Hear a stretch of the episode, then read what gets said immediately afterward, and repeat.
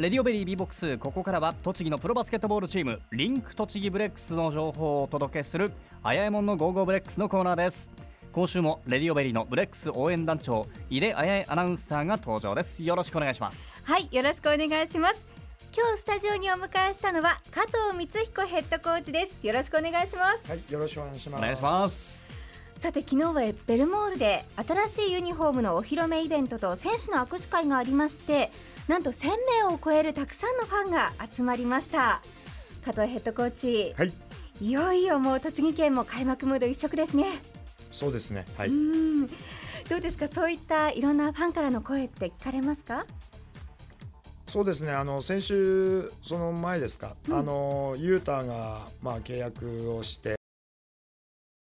入ってきて、えーそれから徐々に盛り上がってますね。はい、はい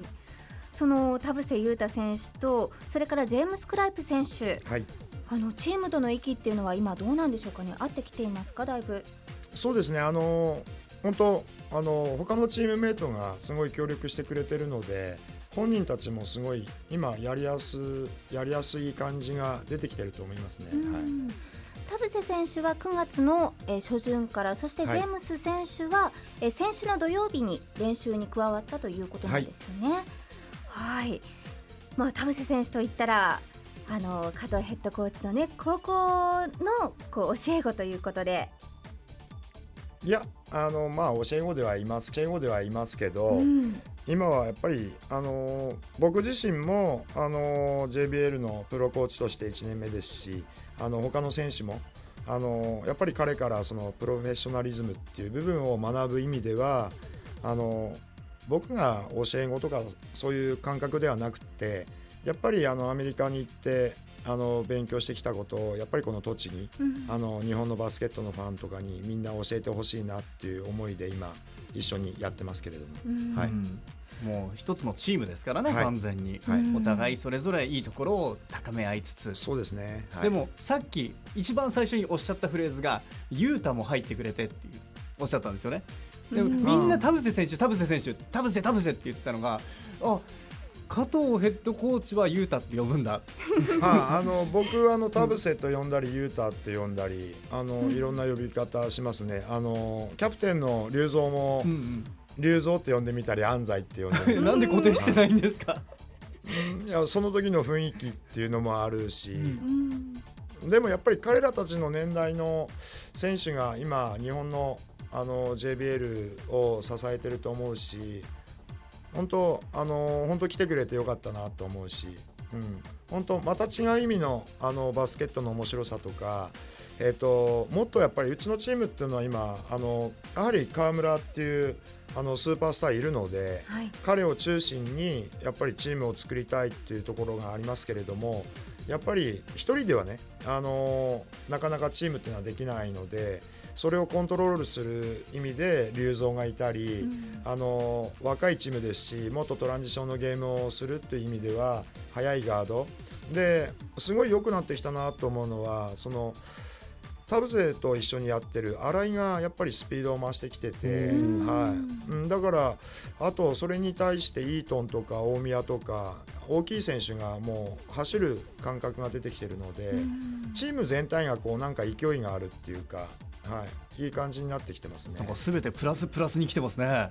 うーんそうですね。あの、プレシーズンマッチの時に比べたらマイナス要素っていうのは全くないと思いますおね。ー。やっぱり足りない部分にあの田臥が入ったこと新しいあのジェームスが入ったこと。でなかなかあの時時期では見れなかったあの選手の良さっていうものがこの頃出てきてるかなっていうのはありますね。うん。はい。すごく感じるのはそのスターティング5のメンバーももちろん頑張ってるんですけど、それ以外の選手たちすごくもう声を大きく出しながら応援してますし、もうその一緒に戦っているっていうのがブレックスはねすごいあるなって感じるんですよね。あの今日の練習とかでやっぱり一番いいのはエイブですね。うんはい田中健うん、田中健がやっぱり僕の中ではあいいなと思ってうん上がってきてるなっていう感じですよね。だからチームっていうのはやっぱり今15人必要でみんながそれぞれやっぱりいい味を今みんな出してきてくれてるので、うん、そういうところもねあの本当会場に見に来ていただきたいな。試合に出たからだけではなくてあこのチームは試合に出る人も出ない人もなんかこう一つの目的に向かってあのまとまって動いてるよねっていう雰囲気を見せられるのが僕ブレックスだと思ってるんですよ。でそういうチームにしたいとも思ってるし、うん、やっぱり河村が点数を決めた。それはなぜ決められたか。やっぱり練習の中でもう敵になるエイブがいたり高岡がいたりもうその選手たちがやっぱりそのイメージを沸かせてそういうシチュエーションを作ってる、そういうもう本気モードで常に練習をやってて、その中から生まれてくるシュートなんだよっていうことをこう伝わっていくようなそういうチームでありたいなとは思いますよね、はい。まあ、選手の層も厚くなればねこれからシーズン始まったら連戦のところも出てきますからね、はい、そうですね、うん、はい、大きな力になりそうですね。はい、そして、まあ、以前、加藤ヘッドコーチをこのコーナーにお迎えした時には、はい、選手たちと一番大切にしていることはコミュニケーションというふうにおっしゃっていましたが、はい、最近はどういったことに気をつけながらコミュニケーションを取ってらっしゃるんですか？えーと僕自身がコミュニケーションを取ってもらってます。取ってもらっている、はい、選手の方があのプレイヤーの方がすごいいろんなことを教えてくれるしいろんなことをこう話してくれるのであのやっぱり聞き役ってすごい必要だしもう一方的に言うのってあんまり好きじゃないので、はい、逆に選手の方からの要望っていうものをもっともっと聞いてそれをこうやっぱり反映していったりそそれに対する説明能力の高さっていうのをやっぱりコーチっていうのは求められてるのかなと思ってるので、でも今はその選手間のコミュニケーションがすごい多いのですごい安心して見てられますよね、はい、チーム自身が。多分前だったら僕も初めてだしみんなも初めてのチームに移籍してきてっていうのはあったんだけども今はやっぱりお互いに話をしないと一つのものが作れないんだよっていう意識になってきてるので、もうそれが狙いでもあるし、それがやっぱりブレックスの良さでもあると思うので。やっぱりファンともコミュニケーションを図んなきゃいけない。選手同士も図んなきゃいけない。ヘッドコーチもフロントも、うん、だからみんなでこうコミュニケーションを取れるチームっていうのはすごいいいチーム雰囲気もいいと思いますからね。はいまあ、先月行われましたプレシーズンマッチの時に私感じたんですけども、はい、選手がミスをした時にその場で加藤ヘッドコーチが大きな声で注意をしていてこの時はこうするんだよっていうふうに指示をしていたのがとても印象的で、はい、ずっと試合中話している イメージがあったんですけども、はい、練習もあんな感じなんですか？いや今はねあのそれっていうのはもう初歩的なことだと思うので、うん、今は逆に任せちゃってますね。はい、あのリードガードのあの龍造とか雄太に任せてでどういうシチュエーションの時にどういうことをしたいのか、うん、やっぱり自分たちの判断でやっていく。で今年のブレックスのチームっていうのは大きなあの目標が3つあって1つはトランジションをやる、うん、トランジションっていうのは攻防の切り替えだけじゃなくて気持ちの切り替えも含まれてるんですよね。はい、はいだからもうやられたらやり返そうぜと、うん、もう相手に走られたら走り返そうぜみたいな、だからそういう意味のトランジションっていうものを求めてるので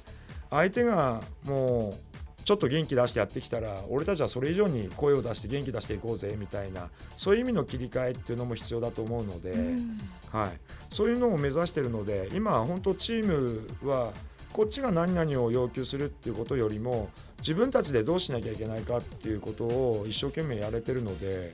もう今心配なのは本当怪我だけですね、はい、開幕前の状況としては非常にいい形になってますね、そうですね、本当怪我さえしなければあの雰囲気だけはもう絶対あの JBL のどこのチームにも負けないものを持ってるしでそれを自分たちで今作ろうとしてますから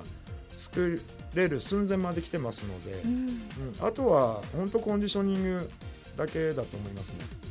プレシーズンマッチの時には伊藤選手が怪我で出られませんでしたが、はい、もう開幕は出られますよね。バリバリバリですね。バリバリ？バリバリです。はい、はい、本当にねプレー期待したいですよね。はい、えそしていよいよ開幕戦が来週の26日金曜日に迫ってきています。はい、加藤ヘッドコーチ今シーズンの意気込み目標を教えていただきたいんですが。うんあのまあ、チームの目標っていうのはあの1年目だから何位っていうのはあるとは思うんですけど、うん、やっぱりこれだけ雰囲気良くてねあのこれだけの選手がいてやっぱり目指すとこはねあの皆さんスポーツやられてる方はてっぺんだと思いますので、はい、はい、あくまでもやっぱり目標はてっぺんですよね。はい、てっぺん目指しながらその目指し目指す中でやっぱり悪いところを修正して、うん、もう毎日毎日がやっぱり充実した試合が作れていければあのそれに越したことはないわけですから。ただ